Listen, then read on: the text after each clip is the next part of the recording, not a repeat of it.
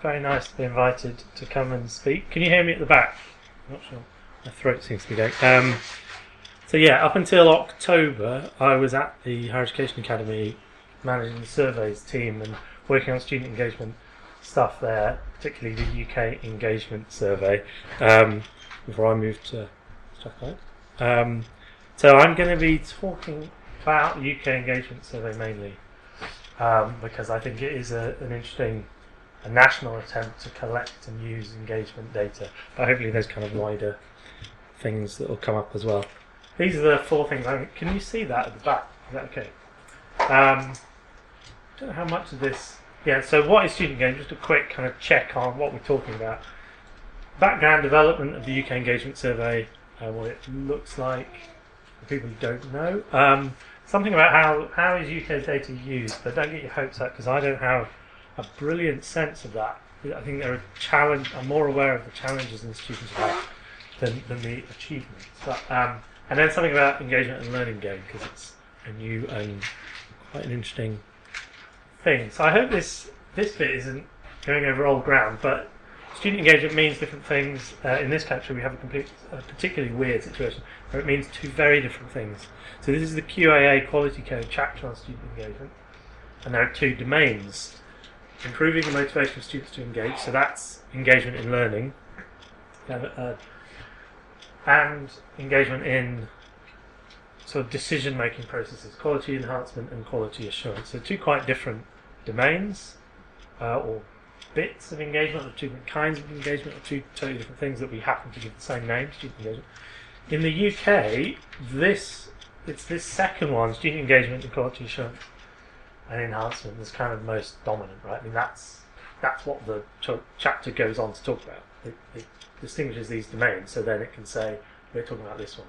And a lot of the developments, the, the student engagement partnership set up, like kind of NUS thing, that mainly focuses on student involvement in enhancement and assurance, things like sparqs in Scotland. It seems like that's the kind of what people most normally mean when they talk about student engagement. We're talking about student engagement data here. What do we mean? Well, I'm going to be talking about UKES, the UK Engagement Survey, which is an adaptation of an American survey, and it so it's in uses the kind of American concept of engagement, which is is that's a smaller font. Can you see that? It's like an eye test. It's getting smaller and smaller. um, the time and energy students devote to activities that matter to learning and student success. So that's what you know, the rest of the English speaking world means by engagement. So the National Survey of Student Engagement from America, they're the themes. Academic challenge, learning experience. There's nothing in there about student voice, there's nothing in there about student representation, about student involvement in governance, it's experiences with faculty, campus environment. It's a very different kind of thing. And that's with a caveat that I'll come to later, that's what NSSE looks at, that's what UKES looks at. I, so I, I'm interested, we're talking here about the use of engagement data. Are we all talking about this kind of engagement data, or are people using data about student involvement in enhancement and assurance? Okay, uh, so I don't know how much. Are people aware of the UK engagement survey? Does everybody know about it, or no, okay. So um, it's the UK adaptation of NSSE, run by the HEA. Um, you can take part if you're a subscribing institution. At the moment, it's free, but who knows if that'll stay the same. The results are confidential to institutions, so it's not like the NSS. It doesn't go into league tables or anything. It's online. There's about 50 questions, so it's quite long, but only half of them are compulsory, and then half of them are optional. There are basically two different kinds of questions in the survey. Questions that ask students to say how often they do certain things, like asking questions in class, and other questions that ask about the emphasis in the course on certain things, like analysing information. Um, and then these are the actual groups of questions so the compulsory ones on critical thinking, learning stuff, and then some optional questions. And it's largely based on NSSE. So virtually all of the compulsory questions in NSSE.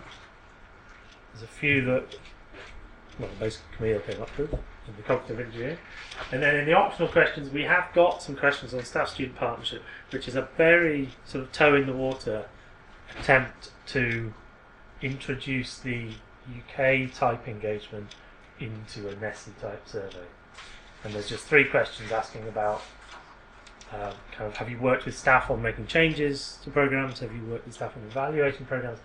And one on kind of a learning community, belonging to a learning community with students and staff. So it's just a sort of slight toe in the water to see if we can push it more in towards the. So we're not ignoring the kind of UK thing. And it's important to note that UKES is is a sort of very late addition to an international. Well, some see it as a movement. It's a bit grand, but you know, there's a big. It came from NSSE in North America. North America, uh, AUSSE, in so it's adapted for Australia as a national, sort of compulsory national survey. South Africa used it in the same way. It's been used in China and in Ireland a couple of years ago. Introduced it as their national survey. So it's spread all over the world. In terms of pointlessly small. Um, in terms of UKES the growth, we started it in 2013. I don't. Bit of background. But when I started at the HEA in 2010, HEFCE basically gave us all our funding, and one of the things they gave us funding for was to help institutions use the NSS for enhancement. It wasn't designed for that, but I think it was to kind of soften it a bit so it wasn't just a crude metric. Let's give the HEA some money to run some events and produce some reports on how you could use the NSS for enhancement. And obviously, it's it's not designed for that, so it was a bit tricky to use the NSS for enhancement. So we there was a lot of interest in NSSE, which was designed for enhancement, but because of the situation with our funding, we basically politically couldn't start competing with the NSS. So we couldn't really do anything around NSSE. As the funding situation changed and HEFCE gave us less and less money, it opened up the scope to be a bit more independent. So by the time we got to 2013, we could actually start to work on NSSE properly um, and help institutions use it. The, the thing I wanted to say is in 2013, we were just helping with something that was already happening. So NSSE had been, people had started to use it, start to collect engagement data using that survey from, well, my understanding is Reading were the first in 2007, and then there were other places, Worcester, Warwick. For you were at Worcester. Worcester, yeah. And you did it. So Ian did it at Worcester quite early on. Warwick, Sheffield, Hallam, York St John, maybe I think Oxford Brookes. So there were institutions who were trying it out, taking NSSE, adapting it, and using it. And so we all we did was say, well, let's all do it together. Let's agree how to adapt the questions for the UK, what questions to use, and then we'll the HA will sort of pull the data and allow some benchmarking. So we did that in the first year. It's quite small, just informal, small scale thing. But then there was just a ton of interest. There was lots of institutions saying, "Oh, that's great. We'd love to take part." And we, so we did. It, we, we kind of had to do it again. In 2014, there were 32 institutions, but it was still quite informal. People were just running the questionnaire however they liked and chucking the data over to me. And I was in 2014, I had to combine 32 giant Excel spreadsheets into one data set. It was all very kind of off the cuff. Um, and then we had to decide what to do, whether to carry on going, and if so, what would it look like. Um, so we did do it again in 2015, and it became part of the HEA's kind of standard survey set of surveys, along with our postgrad big postgraduate surveys. And so 2015 was grandly called the first full administration of it, so the first two years were pilots, and then in 2015 it wasn't a pilot anymore, even though it was small. Less institutions took part, but all that meant there was less. It was more formalised. Everyone had to use the same survey platform, which was a bit of a problem, I think, because institutions were finding it very useful. They could insert the NSSE kind of UKES questions in their normal surveys, and then get some benchmarking from other institutions. Um, but we as part of making it a proper survey, we had to make everybody use the same survey platform, and it became another survey which then had to compete with other surveys that people wanted to run. Okay. So that's the kind of UKES background and what it looks like. How is UKES data used? So we did try to sort of pay attention to the fact that um, you can get a bit carried away developing a survey, getting people to run it, and in an institution running it, crunching the numbers, but the hard bit might be what do you actually do with the data. And we were aware of that. So in the first year, we published a set of 10 cases. Everybody who took part in the first pilot plus Oxford Brookes, who didn't actually end up taking part in the pilot but were still involved in it. So they, we got case studies from all the institutions that took part and published them alongside the report of the pilot to try and give people ideas about this is a new survey and this is how you could use it. But uh, predictably, a lot of the case studies were, were how to set up a new survey, how to get students to respond to a new survey. Stuff that is interesting, but it doesn't really get to the heart of how do you use the data because it was for many of them it was the first year they'd run it. Um, so it's not it weren't particularly enlightening in terms of the if you once you've got beyond the stage of running the survey, you're actually a couple of years down the line, and now you're thinking, okay, what are we actually going to do with all this stuff? Um, we did try over the years to carry on getting case studies, but it's always hard. Well, I always found it hard getting case studies off institutions. So I, I don't. I found it very hard to get a handle on how institutions were using the data. I mean, a lot of it, it was, it seemed to be just going into it was just being plugged into the normal survey mechanisms, the reporting mechanisms set up for normal surveys, and the NSS. So was just going to the, the survey teams were just adding it. They were just um, analysing it, breaking it down by by faculty or department, sending reports to committees, and then it was just descending out to the. It was just it was part of the same process. Nothing different really was necessarily happening. There were a few things that were that were different. So UKES because it asks students to reflect on what they've done. It, it's it's like it, it's a reflective tool in a way that the NSS isn't. You know, how happy are you with something is less interesting to reflect upon than how often have you had conversations with staff outside class, um, whatever it might be. Um, I think Camille found it when we, we commissioned Camille after the first two pilots to do cognitive interviewing. And I think in those reports, you can see the students um, finding it useful. They found it helpful to reflect on what they were doing. I think it was the question. There are questions on how many hours do you spend preparing for class, and students found it interesting and helpful to actually sit down and reflect on that. So a couple of institutions kind of started to formalise that by build connecting it to the personal tutor system. So personal tutors would have regular meetings with students, and they would use the UKES questionnaire I think they would, I think still doing it. Use the UKES questionnaire as a prompt to help the student reflect and have a conversation with their personal tutor about where how they felt things were going. Uh, the other thing people have done differently is a couple of institutions using UKES in a targeted way for periodic review. So rather than just another survey that just gets done every year with all the students, use it in a targeted way so you've got a very clear rationale if you want the data. So every five years or so, you run it with a program.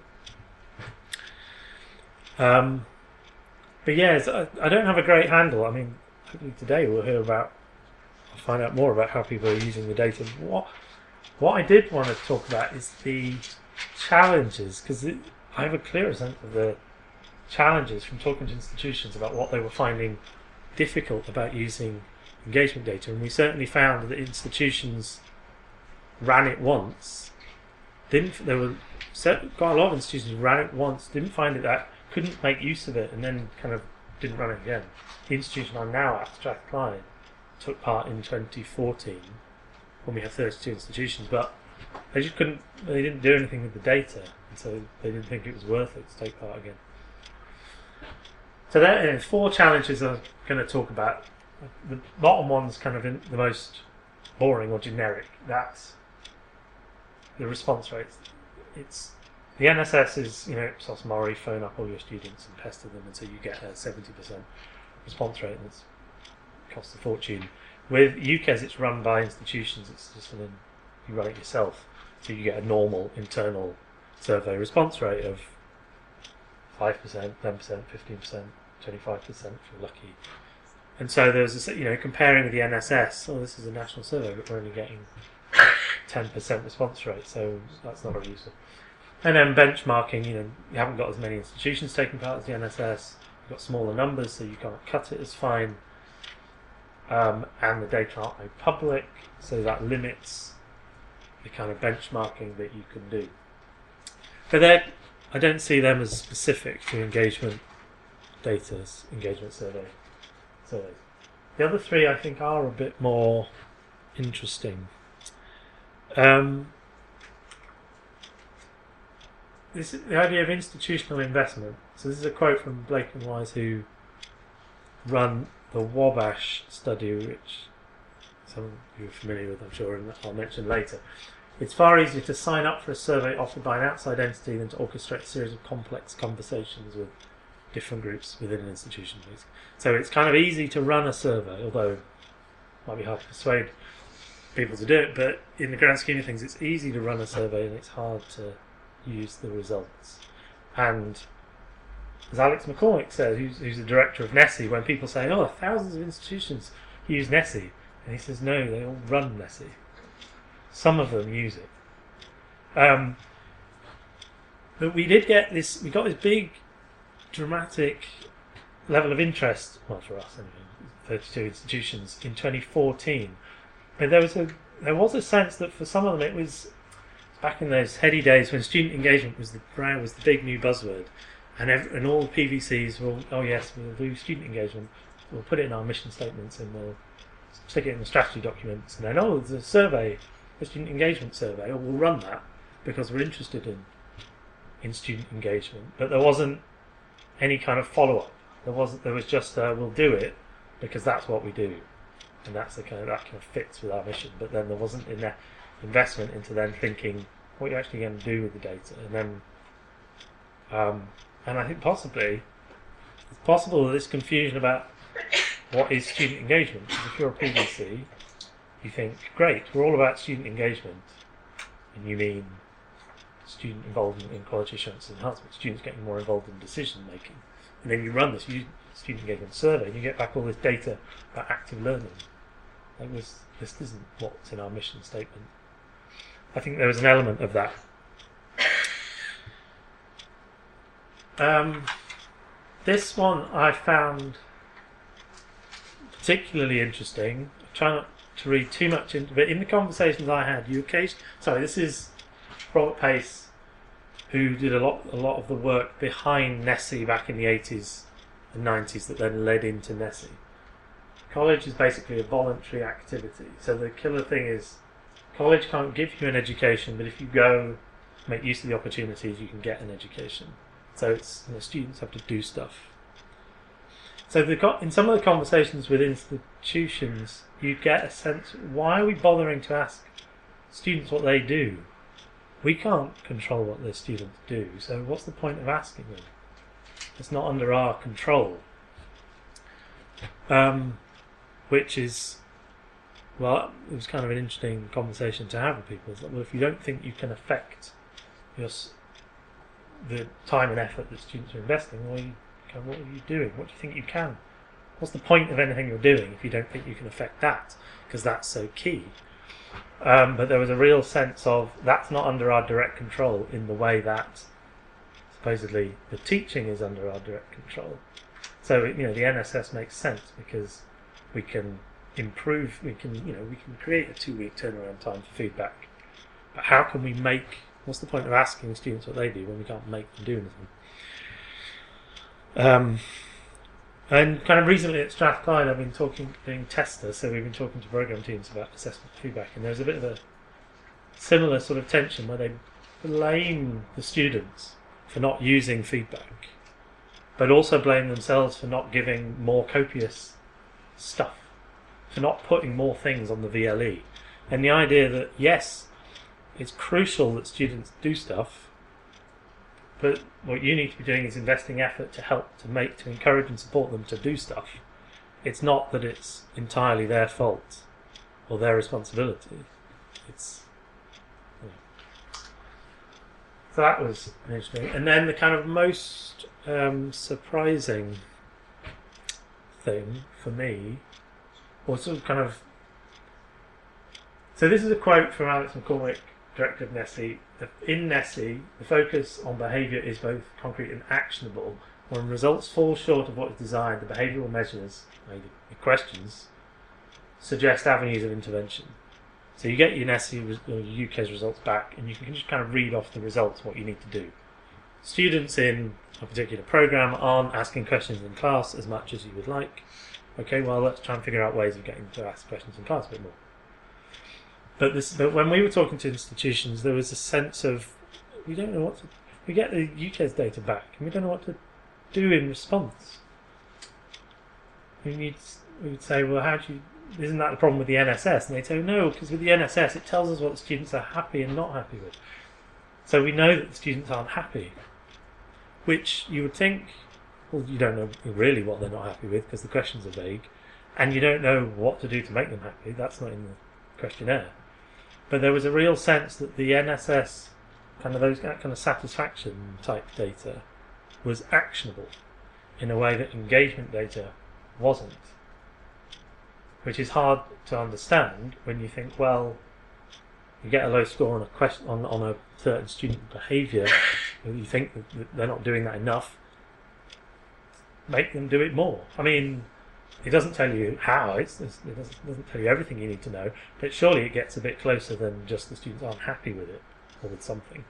But that was the message we got back, which I guess is just a symptom of, of this is new kind a new kind of data and you know with the NSS, but even prior to the NSS, the questions in this questionnaires in this country have focused on student perceptions of the of the quality of their experience, and so getting people to think about engagement data was quite an abrupt shift. Okay, how am I doing? Good. Um, right, engagement data and learning gains. So I just wanted to talk a bit about this because it's it's kind of a new way of using engagement data. So learning gain, new policy, priority. Um, so I had the pleasure of being involved in the early discussions with HEFCE, BIS, and the HEA about what to do about learning gains, um, which was a nice little window into how things happen at that kind of level. Um, and basically, my understanding is David Willetts read Academically Adrift, uh, which is a book caused a big fuss in America, came out in 2011 or so, basically purported to say students in American universities don't really learn anything, broadly speaking. So it's a big scandal, we're wasting all this money, students are going to university for four years and coming out not knowing and not, not it's kind of they focused on critical thinking, basically generic skills. They don't come out any better at critical thinking than they go in. So David Willetts re- reads this and then thinks, oh "My God, what if the same thing's happening here? What if we're wasting all this money?" Um, so then, kind of his civil servants were summoned to figure out what we could do, and then they summoned HEFCE and us at the HEA. What can we do? Um, and so that was the initial discussion. Then that turned into well I hate to break it to you, Minister, but we don't have any measures of learning gain that you can just run in an academically adrift type study. So in academically adrift, they use the CL, uh, the Collegiate Learning Assessment, which is kind of widely used in America. They took it off the shelf, ran it along with some other things, came up with a finding. We don't have people haven't been using the Collegiate Learning Assessment in this country. We didn't really have a a measure that you could use. So then the conversation turned into okay, well, can we then start trying to figure out what measures we might use. So then that's turned into the learning gain pilots. Let's try and find some appropriate measures of learning gain. Um, but right from the start, I think in the HEA we were quite keen that we don't just end up with some measures of learning gain. It's a great opportunity to explore the relationship between aspects of learning and teaching and gains. Um, so this is Graham Gibbs talking about in America they've done a load of stuff to try and find out what has a positive impact on learning gain. So you've got academically adrift, which was just basically a test, are students learning anything? But then you have the Wabash study, which is a bunch of institutions, quite a lot of institutions, running longitudinal um, gains kind of measures, critical thinking, but also moral reasoning and other things, and then chucking in a load of process measures along the way, including NSSE and other things, and then drawing some conclusions about what leads to improved learning. And so you end up with this kind of thing, which probably is now too small to read. I don't know, but it's just they're just examples of the. So then, based on the Wabash stuff, they can say we crunch the numbers, and these things seem like they're helping, and a lot of them are blindingly obvious. They're Chickering and Gamson and stuff, but they have some evidence um, for it, which is persuasive for some people. Um, and so we wanted UKES to be part of that so that we could try and take advantage of the opportunity of, the, of these learning gain effort looking at learning gain. To okay well can we get something out of it that helps institutions improve as well as ways of, of kind of judging what institutions are doing? So if we could get some messages out of it a bit like this you know you, and it's not just not wasn't just UKES it was other things. So we were keen to teaching development programs. So people going on PG certs does that have an impact on learning gain? The NSS you know, is that does that predict learning gain, or is it just a complete waste of time? We were keen to look at all those things. Um, still got a few minutes actually. So, one thing. This is a slight tangent, but um, in UKES there are some sort of learning gain, self-reported learning gain, which is not they're not measures of learning gain, they're measures of self reported development. Um, in the early days of NSSE, they were treated as gains measures. So you see people saying um, collaborative learning um, leads to improved kind of gains for students. And the way they've done that is by looking at the correlations between different bits of the survey. The students who report engaging in more active learning enga- uh, report greater gains. But obviously, that leaves out a question of whether the students are accurately judging their gains. So, kind of got very controversial, big fights in America about. But these questions aren't in UKES because they are gains measures, but because they are measures of perceived gains, which are still interesting to know how students are thinking they've developed. And these are the 12 questions, um, covering a range of different skills. And then this is what students say. Um, quite interesting that the two things that you might think of as definitive of higher education, that becoming an independent learner and thinking critically and analytically, come out top. What's also interesting is there's very little disciplinary variation. So for the others, there's a lot of differences between disciplines about the students' perceptions that they've developed skills. For those two, there isn't. There really is something definitive about those two particular skills.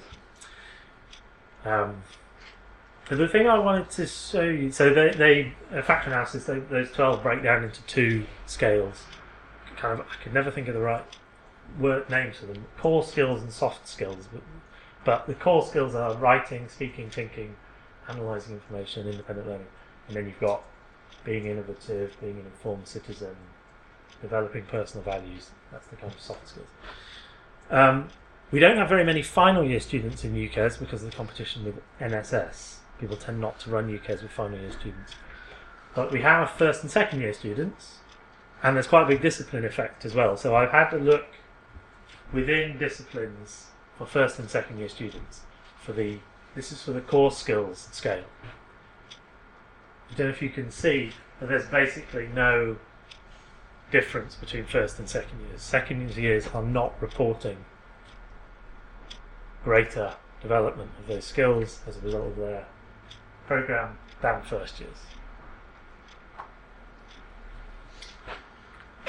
Um, and then this is the soft skills, and again, there is no meaningful difference. You probably can't see them. I mean, they're just the differences is just noise.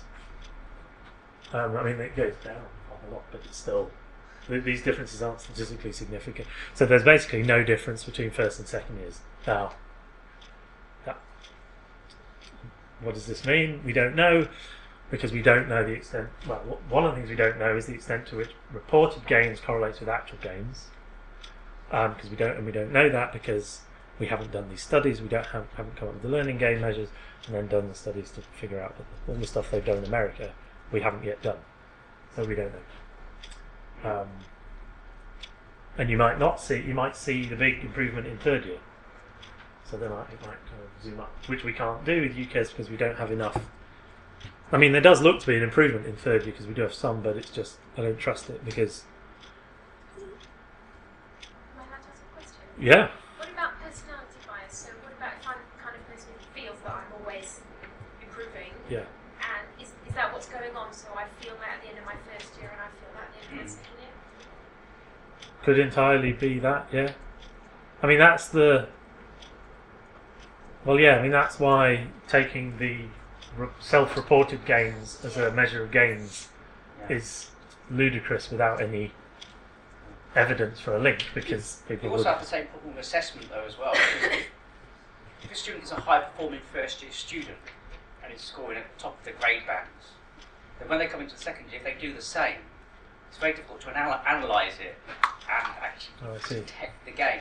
Yeah. So I think there's a tendency always to flatten off those data because those really good students we're, Oh, not, I see. we're not capturing very well because they have moved levels, but if they don't move grade, you know, if they Yeah. got ninety percent in their first year and they or A's pluses or whatever, and they get an A plus in the second year. Yeah. How can you analyse it? So, so, so I think there's always a tendency to flatten, flatten off. Yes, you might be right. That's, sort of discovering that really. when we're to come down that. I mean, sorry, yeah. So, so another comment is um, if, if a student is improving their critical thinking as they go through the degree, Yeah. you might find that they're far more self-aware in the second year than they were in the first year, and actually are a bit more aware that perhaps they don't know as much as they thought they did, um, and therefore you would ex- you might expect that to happen. Yeah, I mean, and the surprising thing for me is that anybody really thought they were. For a long time, there was just an assumption, I think, by the NSSE. But the NSSE people are normally brilliant. I mean, the research they do is great, but there was a bit of a blind spot. I think they they just kind of took it for granted until people came along and said, "We're not very good judges of how good we are, like, and how whether we've got better at things." So, anyway, so that I think the, this is, these questions in general are very interesting because they tell you whether students think they how much they think they've got better, and so we can we can kind of see students in second year don't think they've got better more than students in first year. But that doesn't really tell us about whether they have. Although although I will say, actually, I'm just the I was the academically adrift findings that students don't really learn anything. It actually has been not corroborated, but there are other people who agree. The the book it that study itself I, I, did, I don't find convincing, but there are other people, the Wabash people, NSSE people, who say actually yes, that's kind of true. Students aren't developing very much on these measures. And there's a question about why. One argument is the measures they're using are, gen- are generic skills that aren't going to change very much. You, you can, they're kind of fixed. Anyway. Sorry, you had a question. Yeah, well, I just just follow this up. I mean, what's the what's the theory behind it? Like, my I always have an issue with big data because there is a tendency with large scale surveys to measure what you can measure rather than what you should be measuring, and then you end up with data that beg the question why is this happening and we cannot answer that because we didn't know what we were testing we didn't have any hypothesis and so on and so forth so what's what's the, the theory be, behind engagement why why should engagement improve over time for instance uh, and that, that, that is my, my, my greatest uh, concern what's what's underpinning the whole endeavor Uh, why should it? In, what do you? So thi- this I wouldn't count as engagement.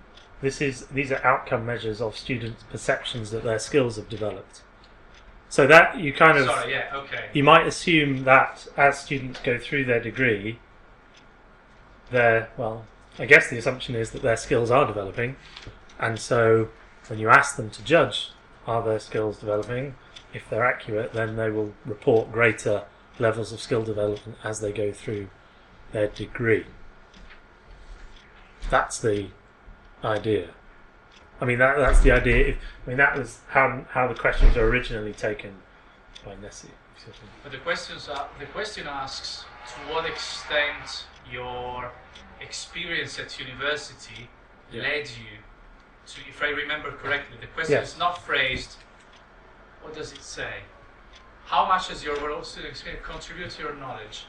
Now, it, it's not asking whether your knowledge increased, whether your skills improved. It's asking whether your university helped you to do that. And there is I don't know. Why should it go up? It's just an example, and not Yes. just uh, pinning down this way. It, it's it's one of the twenty odd questions in the surveys, Yeah. and I'm wondering how are they kept together. I like the survey. Yeah. So, you know, I'm not here to diss the survey. We use it, and I like it, Yeah. but I I, I don't see how it's kept together from a theoretical. Oh, um, so the it, it isn't. I mean, that's explicit. So, so the NSSE people are very explicit that this is uh, a, supposed to be a useful tool, and it's basically a I want to say melange. That's the right word, but like a, just a, a mess of different. So they they can cite the different bodies of research that have gone into it. The kind of Chickering and Gamson, time on task, uh, quality of the pace stuff, the Astin stuff. They can cite all the bits, the kind of theoretical background that went into it, but then it's just a kind of mixture of stuff. There isn't anything that ties it together. And sorry, I just th- there is there are interesting differences. So it now includes some depth of learning type questions, which come out of European, British, and Australian research rather than all the American, which is, and it's quite different in a way, and it's actually what led to the NSS and all that stuff. So it, and it is a bit alien, but they just chucked it in because they think it, it would be useful to people. And The, that's what, the survey tool has some theoretical grounding. I think the interesting point is the assumption that these things should be changing because it's a different research question. uh, th- yes, I mean I'm not sure that we would think should think that they that they should be changing. Really, Yeah, I mean, there's a number of ways you can analyze the data. One, one is kind of change in cohorts over time, but that's actually probably the least useful. Um, what's more interesting from an institutional perspective is why are students in one area doing something a lot more than students in another area? And you kind of say, if we think these are good practices, why are, you know, you often get students in education studies doing a lot of active and collaborative learning, um, a lot less of that in accounting. And you kind of go, well, are we fine with that, or do we actually want to maybe borrow some of those educational practices from education studies and use those in other places?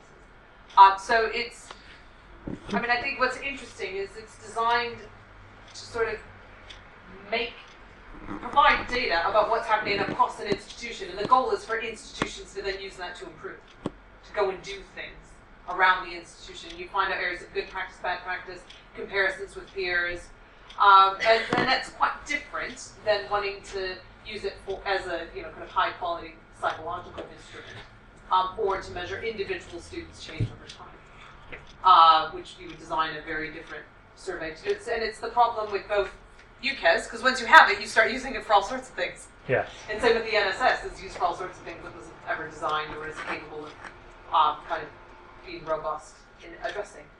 Um, I want to say just something on that, and then I promise. Um, you have to make yeah when you're kind of developing these things, you make kind of pragmatic decisions. So I'm trying to remember the questions where asked students to estimate the number of hours they spend doing certain things. I was deeply unconvinced that that was helpful because you know you're asking students to put a number on something, and you're asking them to remember, do difficult things, remember the amount of hours they spend, average it out. The num- the, it doesn't seem that kind of likely to be accurate, basically. But then I was persuaded by Camille that it it's very useful for the students when they go through as a reflective tool. The students loved that bit of the questionnaire. So then you have a sort of question of, well, that's then quite useful to institutions were saying we find it quite useful in terms of the, the students finding it useful. It's then doing a diff- and that's a different kind of job, but it's still useful. So the kind of NSSE lesson is it's just about being useful, and they're very sort of upfront about not being hung up on theoretical concerns, which is something you might like or Yeah, not. I, I, I guess. Sorry, I didn't want to derail this. That's all right. If you have things to say, I'll. I don't. Because Dune has been had her hand up for ages, so. Um, sorry, I didn't see that. but I've I think the question with regards to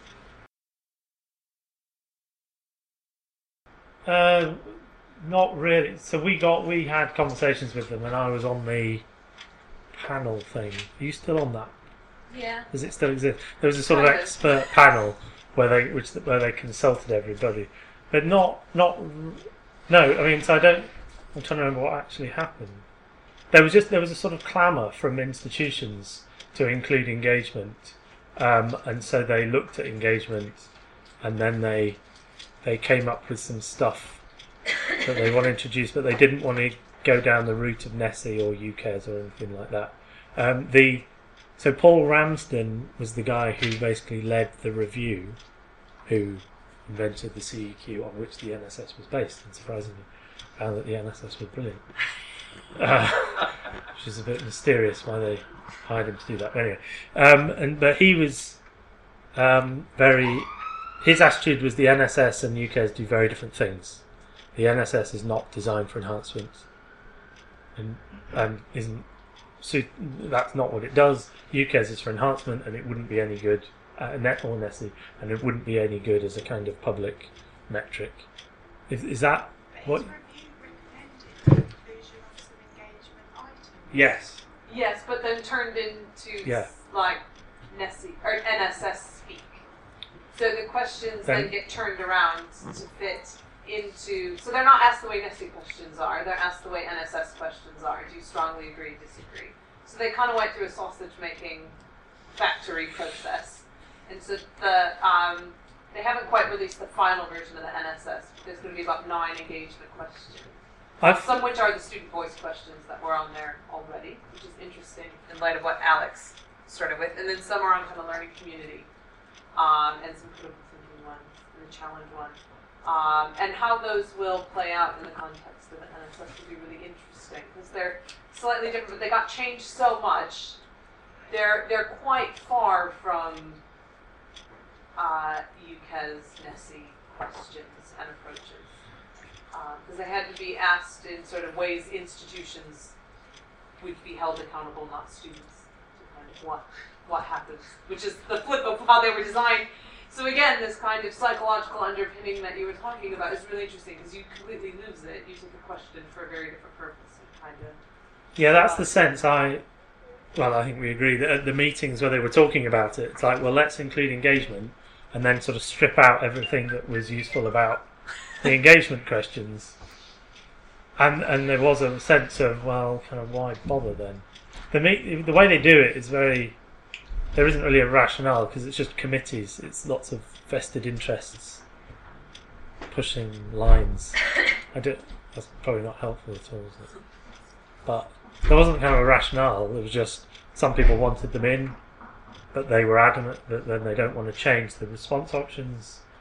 So then they kind of cobbled together something, see if it works with the students. Which I think it kind of did, right, in the cognitive interviewing, and then it stays in.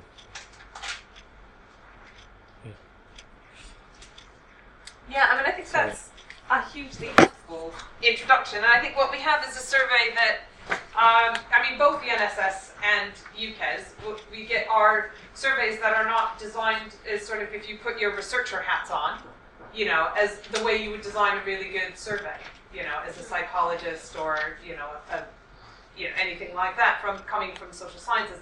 You know, they are, as, as Judith said, applied, you know, instruments that are kind of, they end up having multiple purposes and they're kind of main design for what, what they were used for is, you know, an applied purpose of kind of general enhancement, accountability, estimations of quality. Um, and so that is a challenge when trying to use them. And so there's kind of one thing where you go, we're going to park those things and then still see how we can use it. But you do need to keep that in mind with what it is, what it is being measured and how far you can go with it. Um, and I think where people find um, UKES useful is when it is the beginning of a conversation. It's not about kind of, oh no, 4.2 and 4.3, and no, we need to change that. You, you kind of say, no, we're going to use this kind of rough things. Oh, okay, 54, 86, kind of where can we go with that? Where can we see some differences? Um, and that's, I think, where, where it is really useful, um, and hopefully what we'll pick up from some of the projects. Uh, but it is a challenge because we do work with academics, haha, who do like to pick these things apart. So that's where you do kind of flip around this thing, where if people don't have confidence in the instrument, it can be hard to use it to kind of motivate change in behavior. Um, and this is, I mean, this is an applied area to work in, you know, and people design NSSE not to design a really good research instrument to publish lots of, you know, reputable papers off of. You know, it was designed for sort of to change a conversation about quality and the nature of the student experience, which is a very different kind of thing to do. And to have that conversation amongst and between institutions is a very different one. Um, so thanks, Alex. Right. That's huge.